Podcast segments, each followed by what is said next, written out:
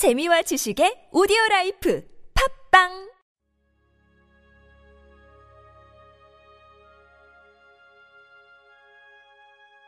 주님은 나의 최고봉.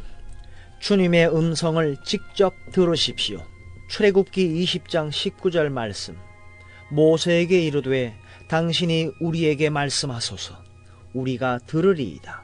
하나님이 우리에게 말씀하시지 말게 하소서. 우리가 죽을까 하나이다. 우리는 의식적으로 하나님을 불순종하지는 않습니다. 단지 그분께 신경을 쓰지 않을 뿐입니다.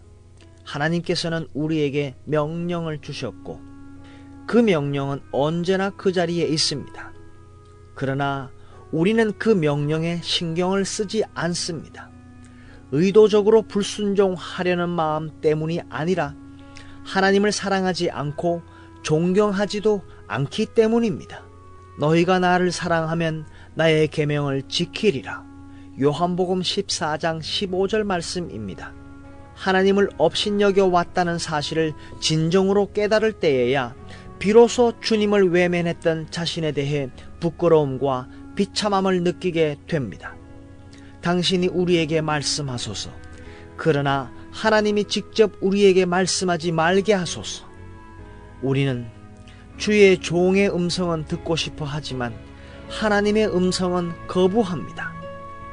우리는 사람들의 간정을 듣는 것은 좋아하지만 하나님께서 우리에게 친히 말씀하시는 것은 싫어합니다.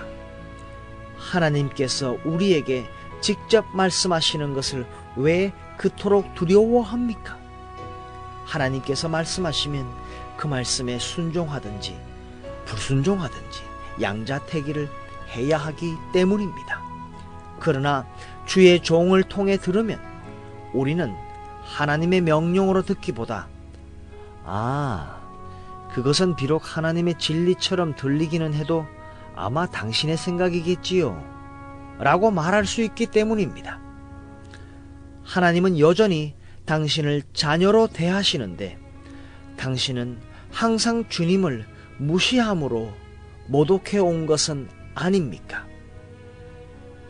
주님의 음성을 듣게 될 때 주님을 모독했던 자신의 자세에 대해 큰 부끄러움을 느끼게 될 것입니다. 주님, 왜 저는 그렇게 무디고 고집이 세었던 것입니까?